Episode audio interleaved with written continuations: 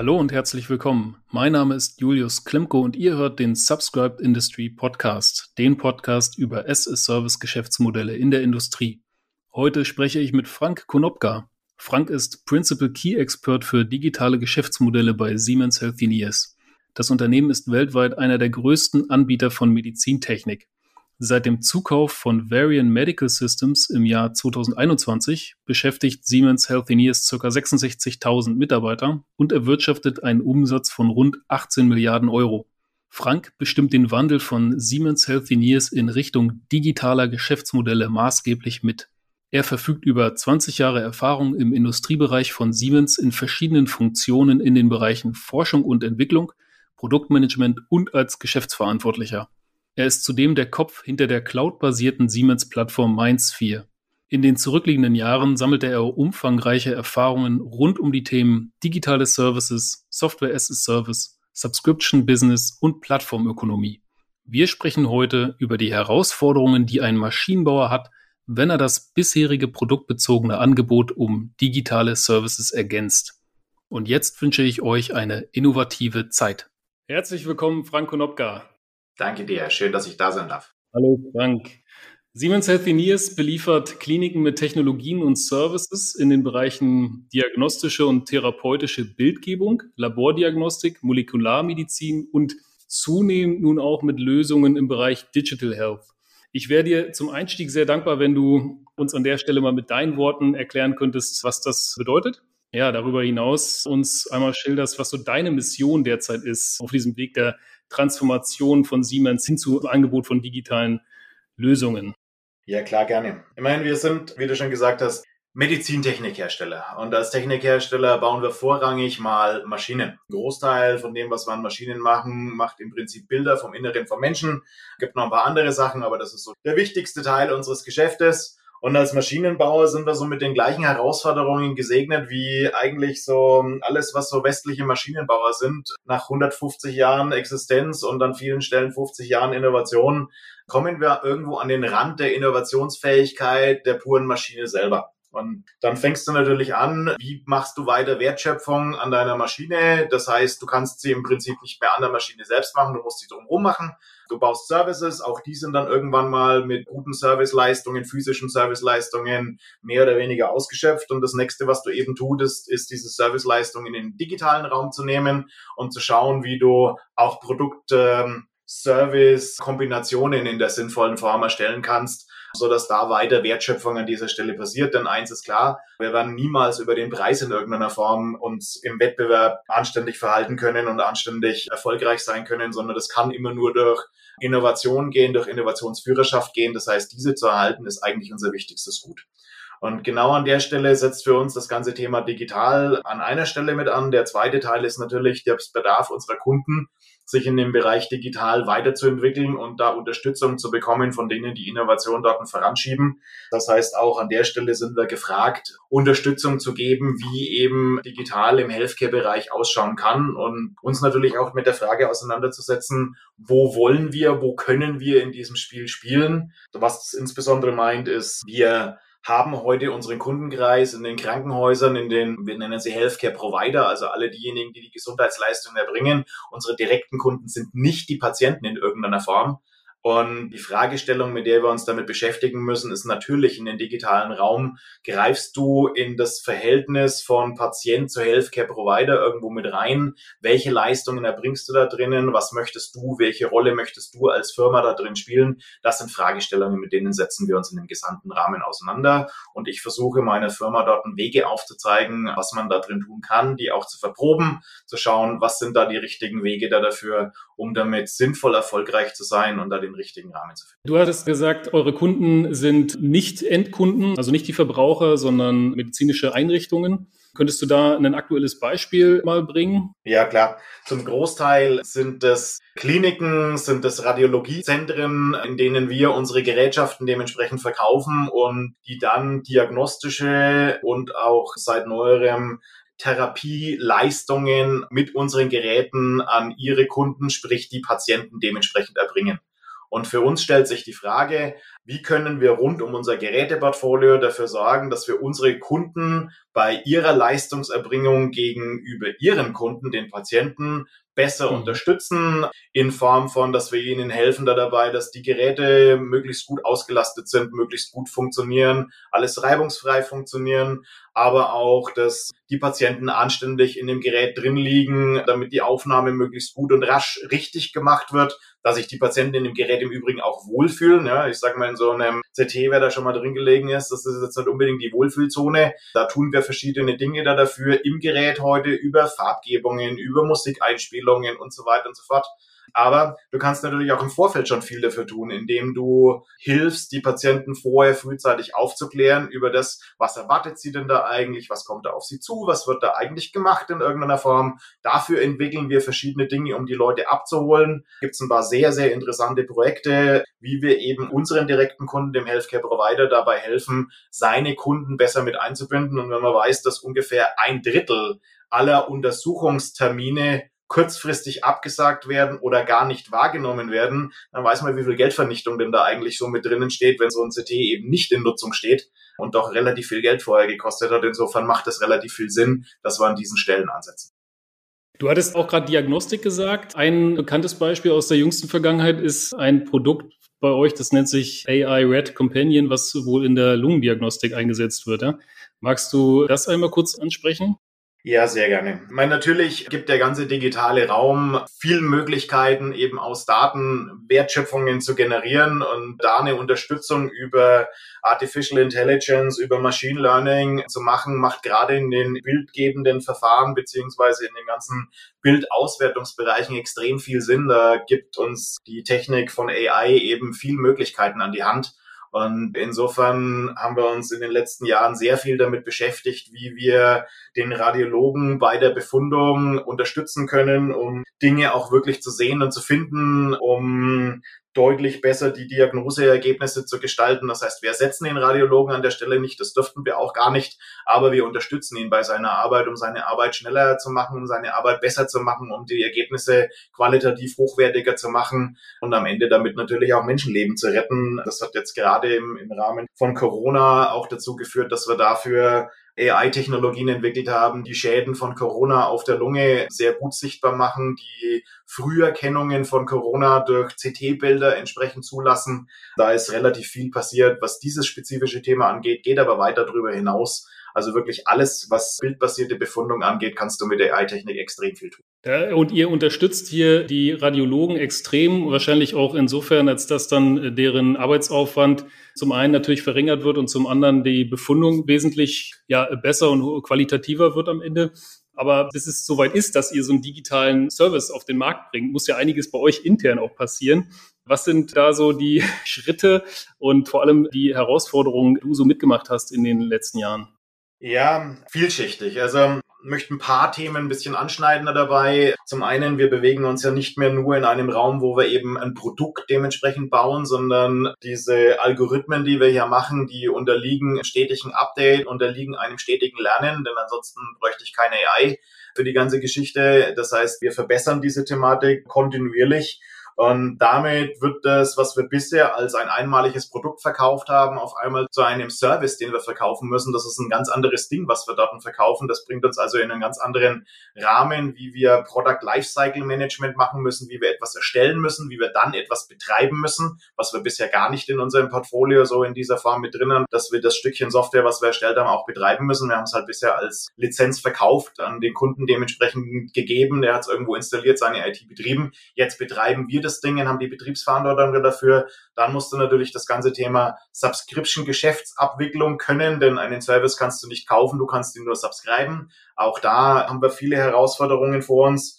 Und was noch eine sehr spezifische Herausforderung ist für den ganzen Medizinbereich, ist das, was wir hier tun, sind gerade wenn es um Befundungsthematiken geht, werden sie einklassifiziert als sogenannte Medical Devices. Die unterlegen sehr starken regulatorischen Vorgaben, die auch in der Welt relativ unterschiedlich sind, muss man auch noch dazu sagen, wo wir eben schauen müssen, wie wir diese neuen Technologien wie AI mit langwierigen regulatorischen Prozessen in sinnvoller Form übereinander kriegen, wie wir die im Übrigen auch verändern müssen, diese Prozesse, so dass wir überhaupt in der Lage sind, ein kontinuierliches Lernen mit reinzubekommen. Ansonsten hast du halt immer einen Freigabeprozess, der dauert ein Jahr.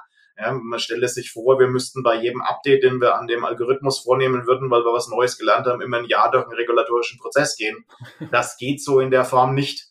Noch muss man dazu sagen, müssen wir das wirklich tun, aber wir passen da auch mit den entsprechenden offiziellen Stellen, arbeiten wir daran, dass wir neue Vorgehensweisen eben entwickeln, um solche neuen Technologien sinnvoll in den Markt bringen zu können und daraus die Wertschöpfung generieren zu können. Das heißt, sowohl Herausforderungen allgemein in dem Medizintechnikbereich, wie gehe ich mit solchen neuen Technologien um, als auch transformatorische Herausforderungen für uns als Firma. Wie gehen wir mit diesen neuen Dingen als Geschäft um, in unseren Prozessen um, von PLM über CRM, über SCM-Prozesse, also Product Lifecycle Management, Customer Relationship, was natürlich die ganzen Kaufprozesse mit angeht und den ganzen Supply Chain mhm. Management Prozess. Das ist eben kein Shipment von einem Produkt mehr, sondern ein, ich gebe dir ein Entitlement und dann kannst du etwas im Betrieb nutzen, für dessen Betrieb ich sage, all diese Dinge müssen wir verändern, müssen wir anpassen war es jetzt sehr stark im Fokus auf technologische Voraussetzungen auf der einen Seite mit dem Betrieb der Software, den ihr jetzt übernehmen müsst, plus auch die Subscription-Abwicklung dahinter und dann eben diese regulatorischen Dinge auf der anderen Seite. Wie siehst du eher auch dann, also andere Herausforderungen, speziell darauf hinsichtlich Akzeptanz innerhalb des Unternehmens, kulturelle Dinge, oder auch die Notwendigkeit vielleicht jetzt beim Angebot von Subscription, dass die Abteilungen, die vorher sehr siloartig miteinander zusammengearbeitet haben oder vielleicht auch manchmal aneinander vorbeigearbeitet haben, heute doch enger zusammenkommen und dieses Produkt was kein Produkt mehr ist, aber jetzt der Service gemeinsam eben zum Kunden bringen müssen. Naja, große Herausforderungen. Du stellst die Frage ja schon in einer entsprechenden Form, wohl wissend, dass es da natürlich einiges an Herausforderungen gibt. Insbesondere Je erfolgreicher du als Firma mit einer bestimmten Art von Geschäft bist, umso mehr optimierst du dich natürlich darauf. Wir sind erfolgreich da drin, gute, hochqualitative Produkte, im, die auch noch viel kosten, zu bauen, die an unseren Kunden dementsprechend rauszubringen, installieren und dann zu beservicen. Da drin sind wir wirklich gut. Jetzt kommt dieses neue Ding mit sehr kurzen Innovationszyklen, das wir auf einmal für den Kunden betreiben und nicht mehr als solches verkaufen und dass wir auch ganz anders an den Kunden rüberbringen müssen. Das heißt, es fehlt uns hier an vielen Stellen. Wie gesagt, durch das, wenn du eben erfolgreich bist, dann optimierst du deine Standardprozesse PLM, SCM, CRM sehr stark. Und wenn du sie sehr stark optimiert hast, dann passen sie eben auf was anderes auch sehr wenig. Und genau in diese Herausforderungen kommen wir mit rein, dass wir eben hier viel Verständnisbildung auch betreiben müssen bei denen, die natürlich schon seit vielen Jahren die Dinge in der entsprechenden Form tun, auch erfolgreich tun, dass wir ihnen eben sagen müssen und rüberbringen müssen, in der Form funktioniert es dafür nicht mehr, deswegen funktioniert es nicht mehr und so wird es dann funktionieren. Das heißt, du hast da viel verständnisbildende Prozesse mit dabei oder Aktivitäten mit dabei, mit der du eben Leute überzeugen musst, mit der du Leute mit dazu bringen musst. Du hast natürlich Ängste, die sich damit anschließen von Leuten, denen du, ich sag mal, unterschwellig mit rüberbringst, so wie du es bisher gemacht hast und was dich dahin gebracht hat, wo du heute bist. Das funktioniert morgen nicht mehr. Manche Menschen verstehen da drinnen, ich bin dann nichts mehr wert, weil ich kann ja das nicht mehr, was dann da als Neues da ist. Das heißt, du musst die Leute mitnehmen auf dem Weg. Und der andere Teil ist, du hast ja nicht nur eine interne Transformation zu tun, du hast ja nicht nur intern dafür zu sagen, dass du die Leute mitnimmst, sondern du hast ja bei deinen Kunden genau die gleichen transformativen Prozesse. Ne? Die sind auch gewohnt, dass sie eben, wie sie Dinge von dir heute kaufen, was sie denn da eigentlich beziehen, wie sie das Ding in Nutzung nehmen. Und all diese Dinge funktionieren auf einmal auch anders. Ja? Und insofern musst du natürlich auch deinen Kunden in eine Transformation mitnehmen. Das heißt, du hast so eine Two-Sided Transformation, wie es sich so schön nennt, wo du also im geeigneten Verhältnis zueinander die Veränderungen bei dir selbst und bei deinen Kunden gestalten musst, weiterbringen musst, was auch viel Geduld erfordert, weil das natürlich nicht von heute auf morgen geht und weil du natürlich Menschen Inhalte, Prozesse mitnehmen musst und da verschiedene Sachen umgestalten musst. Ich habe vorhin auch die Sache mit den regulatorischen Gremien genannt. Auch das ist nichts anderes wie ein transformativer Prozess, den wir eben mit den öffentlichen Stellen mitmachen müssen. Wenn du einen Aspekt herausgreifen müsstest aus dem kulturellen Themenbereich jetzt, welcher wäre das, wo du sagst, da muss man auf jeden Fall darauf achten, um erfolgreich zu sein, um diese Idee gut zu platzieren, um die Menschen mitzunehmen? Erwartungshaltung. Die Erwartungshaltung an das, wie schnell diese Dinge, die wir da tun, zu einem wirtschaftlichen Erfolg führen. Denn der Abstand zwischen der Erwartungshaltung, wie wir unser Geld heute investieren und wie schnell wir einen Return of Invest erwarten, passt nicht zu dem Rahmen an Fähigkeiten, an dem, was es erfordert, transformativ eben in dieser Two-Sided Transformation aktiv zu sein, bis das wirklich so viel und so breite Akzeptanz und auch die Möglichkeiten des in den Markt bringens mit hat, dass ich daraus den wirtschaftlichen Erfolg generieren kann. Und insofern ist die Thematik der Erwartungshaltung, die richtig zu legen, auch die richtigen Messgrößen zu setzen, dann auch darauf zu achten, dass ich eben nicht nur darauf schaue, wie viel Umsatz kommt in welchen zeitlichen Einheiten mit raus, sondern wie gestalte ich diese Veränderungen und woran bemesse ich diese Veränderung, denn dass ich diese stark mit in den Vordergrund stelle, dass ich mir darüber bewusst bin. Ich habe Studien gelesen, die zeigen, dass die Zeit zur Umsetzung von digitalen Geschäftsmodellen zwischen um das fünf bis zehnfache unterschätzt wird, während der wirtschaftliche Input äh, zwischen dem zehn und hundertfachen überschätzt wird. Und insofern, das kann ich nur wiedergeben aus meinen verschiedenen Themen, nicht nur bei Siemens Healthcare, sondern auch vorher bei meiner Zeit bei Siemens Industrie, dass sich das wirklich als genau solches darstellt. Und das liegt nicht nur daran, dass die Menschen unverständlich sind, sondern auch daran, dass sie natürlich bestimmte Rahmenbedingungen heute in ihrer Firma und Erwartungshaltungen selber haben, denen sie nicht so leicht auskommen. Mhm. Also man muss im Grunde für einen langen Atem auch werben, ja? Bei allen Beteiligten. Ja, auf jeden Fall. Es braucht mehr Geduld und damit braucht es auch eben andere Messgrößen, an denen ich den Erfolg bemesse, als diejenigen, die wir so langläufig kennen, die da eben heißt, ich habe einen bestimmten Invest und dann habe ich eine gewisse Erwartungshaltung an einen Return of Invest. Ich sag mal, im Normalfall sind es drei Jahre, wenn ich es mal richtig gut rechne, dann sind es fünf Jahre. Das wird mir in diesem digitalen Rahmen, wo ich so viel Veränderungsthematiken habe, nicht gelingen. Was wäre für dich so ein Erfolgsindikator bei digitalen Services? Vor allen Dingen Kundenakzeptanz, vor allen Dingen die Thematik, wie sehr Kunden solche neuen Services, solche neuen Leistungen in ihre bisherigen Workflows integrieren, wie viel die entsprechend in Verwendung sind. Das kann ich gerade, wenn ich die Dinge nicht mehr nur verkaufe, sondern subscribe, auch sehr gut messen, kann sehr gut sehen, wie viel verwenden eigentlich meine Kunden diese Dinge, die ich ihnen gegeben habe, weil ich eben nicht nur sehe, was habe ich ihnen verkauft, sondern was wird wirklich verwendet. Wie breit wird das verwendet? Wie viele User verwenden das eigentlich? Das sind Messgrößen, mit denen muss ich mich auseinandersetzen. Wir haben ganz klare Elemente gesehen, wo wir erkennen können, dass alle die Kunden, die unsere digitalen Leistungen verwenden, auch Bereitschaft entwickeln, die zu bezahlen. Wir haben Freemium-Modelle entwickelt für das, was wir tun, die wir an unsere Kunden gegeben haben. Die haben unsere Vertriebe, ich sag mal, rausgeblasen, mehr oder weniger, indem sie Verknüpfungen mit unserem Equipment-Geschäft gemacht haben, also Bundles daraus gemacht haben, wo dieses Freemium mit rausgegangen ist und wo Kunden im Prinzip so die Freemium-Leistung erstmal bekommen haben. Von denen ist aber nur ein sehr überschaubarer Anzahl, die das Ding wirklich aktiv verwenden. Und wenn ich mir anschaue, dass wir ja so ein Ratio ungefähr von grob einen Fünftel von denen, die es verwenden könnten, hin zu dem, die es dann auch wirklich aktiv verwenden haben, aber dann ein Ratio von fast 95 Prozent von denen, die es aktiv verwenden haben, die den Umstieg von unserer Freemium auf die Premium-Variante haben, dann weiß ich, an welcher Stelle ich ansetzen muss da dafür, um dieses Geschäft erfolgreich zu gestalten. Das heißt, ich muss meine Kunden dazu bringen, dass sie diese Dinge verwenden und dabei muss ich ihnen helfen. Ja, das mhm. hilft nicht, wenn ich das über den Zaun schmeiße und sage, da hast du was, und auch die Kunden nicht wissen, was habe ich, welchen Wert stellt es für mich dar, wie integriere ich das in meine vorhandenen Workflows. Ja, und wenn man sich dann noch überlegt, dass im Medizinbereich wir über Menschen reden, die ja über extrem wenig Zeit verfügen, sich mit neuen Sachen auseinanderzusetzen, weil sie eben sehr stark in ihrem Alltagsgeschäft eingebunden sind, in Corona-Zeiten nochmal doppelt und dreifach, dann sieht man die Herausforderung. War die Entscheidung, die ihr getroffen habt, hinsichtlich Freemium-Angebot auch ein Stück weit die Angst davor, eventuell eben den Service nicht monetarisiert zu bekommen am Markt?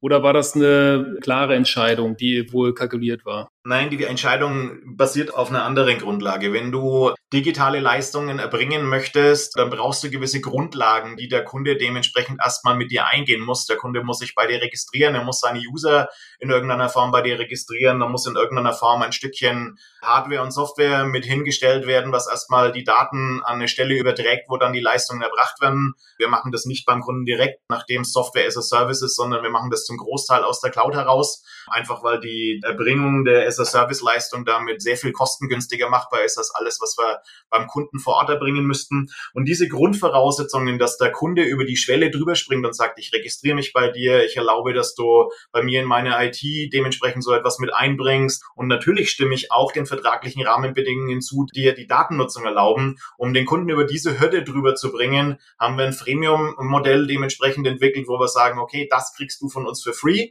Das sind unsere Werte, die wir dir geben. Dafür springst du über die Hürden drüber, machst du die entsprechenden Vorleistungen da dafür und dann haben wir die Grundlagen da dafür, auf der wir dann dir Premium-Leistungen dementsprechend auch einfach und schnell auf diesen Grundlagen dementsprechend verkaufen können und rüberbringen können. Wie schafft ihr es dann heute, dass der Kunde mit diesen Freemium-Leistungen bereits Mehrwert auch erkennt für sich?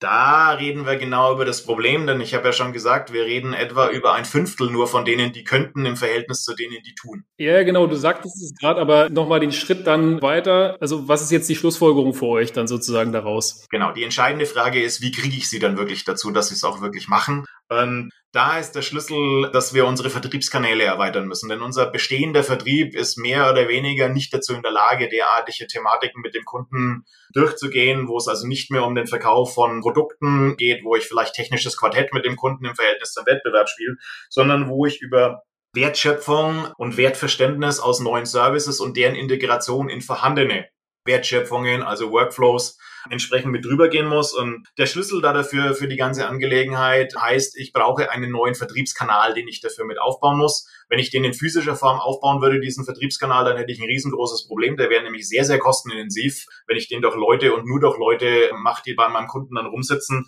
Das heißt, ich muss ihn über digitale Kanäle mit aufbauen. Und an der Stelle spielt das Thema Subscription eine ganz entscheidende Rolle, dass ich die Verbindung, die direkte Verbindung zu dem User mit aufbaue, dass ich weiß, wer sind denn unsere User eigentlich, was für Aufgaben haben die im Unternehmen, vielleicht auch was haben die für Interessen, natürlich das Verständnis, was tun die, um daraus die Anknüpfungspunkte für deren Bedürfnisse und unsere Leistungen mit aufzubauen und die Möglichkeit zu haben, sie direkt zu adressieren. Und dann brauchst du etwas, was du eben nicht in der großen Masse mitmachen musst, sondern was du zentral tun kannst. Du brauchst etwas, das nennt sich Customer Success Management, mit der du aus einer zentralen Vertriebsrolle heraus viele Kunden über den digitalen Zugang, den du hoffentlich etabliert hast vorher, dementsprechend adressieren kann. Den bauen wir gerade auf, das sind wir dabei. Auch das sind wieder viel Transformations- und Verständnisbildungsprozesse bei uns. Auch natürlich, dass die Kunden diese Dinge akzeptieren, dass die Kunden verstehen, wir interagieren auf einmal anders mit ihnen. Ähm, ja, aber das ist für mich der Schlüssel zum Erfolg. Worauf achtet ihr speziell jetzt bei der Besetzung dieser neuen Position Customer Success Management? Was müssen die Leute mitbringen aus deiner Sicht? Grundsätzlich mal zweierlei Elemente. Das eine ist, Verständnisbildung aus Daten betreiben zu können, denn ich muss natürlich in den Daten gewisse Analysen machen, die mich überhaupt mal dahin bringen. Das zweite ist das intime Verständnis für dessen, wie unsere Kundenprozesse ausschauen. Denn ich kann ja nur dann die Anknüpfungsprozesse oder Anknüpfungsmöglichkeiten und auch das richtige Gespräch mit den Kunden beziehungsweise die richtige Kommunikation muss nicht unbedingt immer verbal sein, sondern findet über andere Kanäle sowohl auch statt, haben, dass ich eben aus dem Bedürfnis heraus auch die richtige Adressierung finden kann. Und das ist die Grundlage für das, was wir im Customer Success Management brauchen. Mhm. Und du hattest ja jetzt speziell diesen digitalen Kanal schon angesprochen. Wie sieht der aus bei euch, beziehungsweise ist das diese Plattform, von der du sprachst, auch im Vorgespräch, Teamplay? Richtig. Das ist genau das, was wir mit der Teamplay-Plattform als solches herstellen und auch die Dinge, die ich vorhin schon mal mit angesprochen habe, die Hürden, über die die Kunden drüber müssen, wo sie sich eben selbst registrieren müssen, sowohl als Institution, als gesamter Kunde, damit wir die wirtschaftliche Interaktion sicherstellen können, als auch die persönliche Registrierung von individuellen Usern, die sich eben auf unserer Plattform registrieren müssen. Mit Teamplay stellen wir die Grundrahmenelemente dafür, sowohl technologisch als auch von den ganzen Prozessen da dafür zur Verfügung und auf. Woran wir jetzt gerade sind, ist, dass wir diese Möglichkeiten, die da sind, eben auf möglichst breite in Front in unser Feld mit reinbringen, zu unseren Kunden mitbringen. Das heißt, dass wir den Hauptvertriebspunkt, den wir heute haben, das ist der Modellity-Verkauf beziehungsweise auch der Serviceverkauf für die Modelities dafür nutzen, um eben dieses digitale Verhältnis, nennen wir das, mit unseren Kunden herzustellen, die Registrierungen herzustellen von Institutionen und von User, um das dann als die Basis da dafür zu verwenden, um mit unseren Kunden auf diesem neuen Weg zu interagieren zu können. Das heißt, ihr nehmt eure digitalen Services, packt die im umgangssprachlich gesagt auf die Plattform und verkauft nicht mehr. Ihr vertreibt sie jetzt, ihr bietet sie über die Plattform dem Kunden dort an mit entsprechenden, ja, typischen Subscription-Monetarisierungsmodellen. Ja, vorher hattest du ja schon Freemium genannt. Du hattest auch darüber gesprochen, dass ihr dann entsprechend Premium-Angebote draufsattelt, sozusagen zum Upselling. Was sind typische ja, Preismodelle, die ihr ansetzt an der Stelle? Also zu sagen, dass wir das schon tun, wäre ein bisschen zu viel gesagt. Das sind Anfänge, die wir gesetzt haben und an vielen Stellen sicherlich auch Ideen, die wir verproben müssen, die wir auch in unserer Firma im Verständnis mit unterkriegen müssen. Stand heute sind wir in einer Situation, dass wir den Vertrieb von diesen Dingen noch über unsere Standardwege, über unsere Preisbücher machen und damit auf die gleichen Wege im Prinzip das Ganze nehmen, wie wir unsere Produkte dementsprechend verkaufen, was dummerweise halt auch immer dazu führt, dass wir das Runde ins Eckige quetschen müssen. Das heißt, jeder Service, den wir machen, müssen wir in irgendeiner Form so ein bisschen produktig aufbauen, was immer da drin endet, dass wir immer irgendwo eine Laufzeit der Subscription mit haben und immer in irgendeiner Form die Thematik haben, dass wir irgendwelche Tiers mit aufbauen müssen von irgendwelchen Bezugsgrößen, anstatt eben schon in eine Richtung zu gehen, dass ich sage, okay, nimm etwas in Nutzung und wir machen eine nutzungsbasierte Abrechnung von der ganzen Geschichte. Das sind sehr wohl Ideen, die wir haben. Die beißen sich zum einen mit unseren Vertriebsprozessen, die beißen sich mit unserer Vertriebsincentivierung auch zu einem ganz großen Teil, wo wir natürlich neue Incentivierungsmodelle finden müssen, um unseren Vertrieb zu animieren, solche Dinge auch zu tun. Die beißen sich aber genauso gut mit den Bestellprozessen von unseren Kunden, die gerade, wenn wir über öffentliche Krankenhäuser reden, eben sehr stark in Tenderprozessen mitstecken, wo du eben nicht ein, okay, ich sag dir vorher nicht, wie viel es exakt kostet und wie, wie viel genau drinsteckt. Das geht da nicht rein. Das heißt, da müssen wir Mittel und Wege finden, wie wir da Brücken bauen können, zum Beispiel mit Starter-Packages, die den Kunden erstmal anfangen lassen und ihm da damit dann in weitere Dinge mitfahren zu lassen.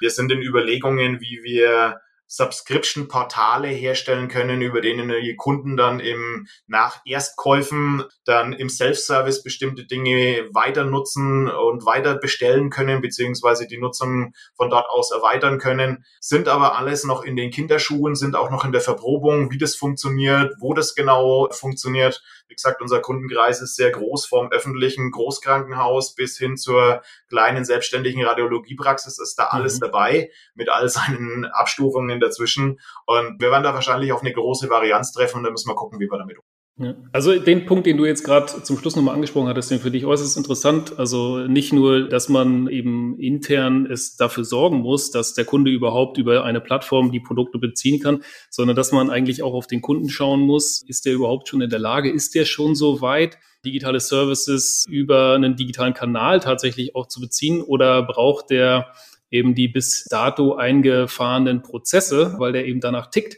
Gibt es da vielleicht etwas, was du noch ein Stück weit ausführen kannst, wie ihr den Kunden dahin bringt, dass er dann auch, ja, vielleicht dann über eure Plattform bucht oder dass er das zumindest mal interessant findet und offen sich dafür zeigt? Ich kann Ideen teilen dafür, denn wir sind gerade in Verprobungen oder wir beginnen eigentlich gerade erst Verprobungen zu genau diesen Dingen, wie die funktionieren könnten. Und insofern möchte ich sie auch ein bisschen in den Konjunktiv packen. Grundsätzlich haben wir uns angeschaut, wie große Tech-Player mit uns in den B2B-Bereich umgehen. Das heißt, wir haben uns zum Beispiel angeschaut, wie bestellen wir als Siemens Healthineers so eine Leistung wie in Microsoft Azure oder wie in Amazon Web Services.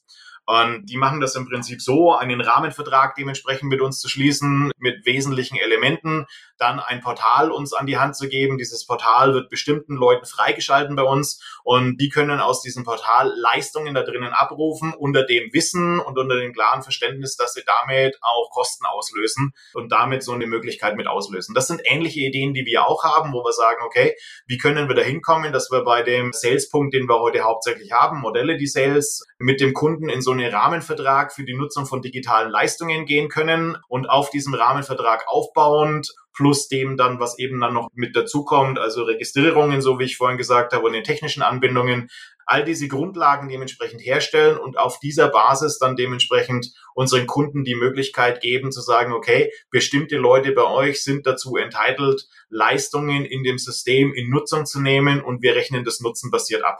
Da gibt's noch ein paar mehr Elemente mit dazu, die da eine Rolle mitspielen sowas wie Credit-Systeme womöglich, um CAPEX-Budget in OPEX-Ausgaben dementsprechend verwandeln zu können, spielt gerade für die öffentlichen Krankenhäuser mit Tenderprozessen, mit Jahresbudgets oder auch drei- oder fünf Jahresbudgets eine wesentliche Rolle, derartige Dinge machen zu können. Da gibt es ein paar Herausforderungen mit so Credit-Systemen, aber das sind Möglichkeiten, in die wir dort gehen können. Oder andere Arten von Bestellformen, wo wir also sagen, wir kriegen eine direkte Möglichkeit, gegenüber dem Kunden Buchungen vorzunehmen, wir reden über Buchungszeiträume, die wir da womöglich mit reinnehmen können in solche Dinge. Wir reden über Minimal Commits, wo wir also auch sagen, wie können wir uns gegenüber sicherstellen, dass wir natürlich auch, ich sage mal, nicht die ganzen Grundlagen dafür schaffen, einen Haufen Ausgaben haben und dann im Nachhinein dann mit Trocknen sitzen, wenn der Kunde die Leistungen nicht nutzt oder sehr viel weniger nutzt. Das heißt, all diese Voraussetzungen müssen wir auf der einen Seite schaffen und auf der anderen Seite natürlich auch gucken, dass wir nicht auf dem Trockenen sitzen bleiben für die Dinge, die wir getan haben. Das heißt, ja, das sind so Elemente, die wir angehen. Und was wir insgesamt dazu gerade machen, wir starten gerade mit Verprobungen, denn wir wissen viele Dinge nicht. Wir haben Ideen, wir haben Gedanken, wir haben gesehen, wie es in anderen Märkten, in anderen Rahmenbedingungen für andere Offerings funktionieren könnte, wie es in unserem Markt mit unseren Kunden für unsere Offerings funktioniert, müssen wir herausfinden, müssen wir ein bisschen raustesten und da beginnen wir gerade damit. Ja, vielleicht ist das auch nochmal eine ganz gute Überleitung zu meiner letzten Frage. Ich würde ja doch gerne nochmal von dir hören, was würdest du jemandem empfehlen, der aktuell am Anfang steht, vor so einem Projekt, also von Produkt hin zu digitalen Services in seinem Unternehmen? Lass das vielleicht auch ein Unternehmen sein mit einem Jahresumsatz von 50 oder 100 Millionen Euro oder so. Und der ist betraut worden von der Geschäftsführung, sich mit so einem Projekt zu befassen. Was wären so die eins, zwei, drei Ratschläge von dir an so eine Person? Ich habe das Thema Erwartungshaltung schon genannt und die Frage ist, wie kannst du die Erwartungshaltung brauchbar setzen in irgendeiner Form und wie kannst du dafür sorgen, dass du eben auch deine Erwartungshaltungen in irgendeiner Form erfüllst, die auch kontinuierlich sichern, dass die Leute Vertrauen in dich haben. Und für mich ist der entscheidende Punkt, die Ambition nicht zu groß zu legen, denn Je größer ich die Ambition mache, desto größer ist der Abstand von dem, was ich heute kann, was auch meine Kunden heute können im Verhältnis zu dem, was ich können musste, um sie zu erfüllen. Und insofern gibt's interessante Modelle und interessante Elemente, wie man sich so durch so ein digitales Verständnis hindurch bewegen sollte, um Schritt für Schritt die Dinge erlernen zu können und auch Schritt für Schritt Erfolge feiern zu können. Und da würde ich immer anfangen mit einem, fang erst mal an, überhaupt Daten für dich selber zu sammeln, um dafür zu sorgen, dass du selber Nutzungen dementsprechend draus ziehen kannst über Vertriebsmöglichkeiten, Optimierungsmöglichkeiten von Serviceaktivitäten, Produktoptimierungen. Das, damit lernst du erstmal, was es überhaupt bedeutet, Daten einzusammeln, dann dahin zu gehen und diese Leistungen direkt zu verknüpfen mit seinen bisherigen Sales. Damit musst du die Wertschöpfung, die du generierst, rüberbringen. Du musst sie aber noch nicht explizit verkaufen, denn da musst du neue Dinge mit dazu lernen, dann erst dahin zu gehen und zu sagen, ich verkaufe diese Dinge explizit. Das heißt, so einen Stufenplan dementsprechend zu machen, wo ich in jeder Stufe neue Fähigkeiten dazu lerne und diese Fähigkeiten dementsprechend, beziehungsweise dieses Lernen auch als solches zu tracken und als Erfolg dementsprechend auch rüberzubringen, um zu zeigen, wir entwickeln uns, wir kommen voran damit. Das ist so der eine große wesentliche Teil, wo ich sagen würde, das würde ich jedem mitgeben, sich da eben in Stückchen zu entwickeln. Das andere Thema, wir müssen als Firma lernen, dass wir in einem Feld unterwegs sind, von dem weder wir noch unsere Kunden besonders viel Ahnung haben. Das heißt, besonders große Planungen und besonders große, wir wissen, was wir zu tun haben und da machen wir jetzt einen Plan und den setzen wir umzumachen. Das funktioniert leider nicht mehr. Das heißt, wir müssen erlernen, Tests und Validierungen zu machen und den als Teil von unserem Prozess zu fahren. Und dafür brauchen wir eine Akzeptanz in unserem Management. Das wird eine gewisse Zeit dauern. Dafür brauchen wir auch eigene Prozesse, denn alles, was ich anderweitig versuche, mache ich nichts anderes wie eine Verprobung. Sie ist noch sehr viel langwieriger und teurer und auch sehr viel schmerzhafter dabei. Das heißt, hier neue Dinge aufzubauen, indem ich mich bewusst damit beschäftige. Ich verstehe etwas noch nicht. Deswegen muss ich dieses Verständnis entwickeln. Das kann ich auch nicht einfach darüber entwickeln, dass ich frage, denn der andere weiß es leider auch nicht, sondern ich muss was probieren, ich muss schauen, wie es funktioniert. Ob es funktioniert, muss es dann vielleicht raffinieren, muss es auch mal in die Tonne schmeißen. Und das passiert nicht allzu selten. Diese Dinge sollte ich frühzeitig aufsetzen und sollte ein Bewusstsein dafür aufbauen, dass sie passieren, dass sie eine gewisse Menge an Geld kosten. Nur wenn ich sie nicht aufsetze, wenn ich die Zeit nicht dafür investiere, werde ich sehr viel schmerzhafter lernen, als wenn ich das anders tue. Herzlichen Dank, Frank Konopka, für das sehr interessante Gespräch. Hat mir sehr viel Freude gemacht. Und ja, viel, viel Erfolg dir und eurem Team noch. Danke. Ich bin auch gespannt, wie wir uns weiter durch die Zeit durchbewegen. Dir, euch allen wünsche ich viel Spaß digital auszuprobieren für euch und euren Weg dazu zu finden. danke, danke. Wiederhören. Ciao, Frank. Ciao.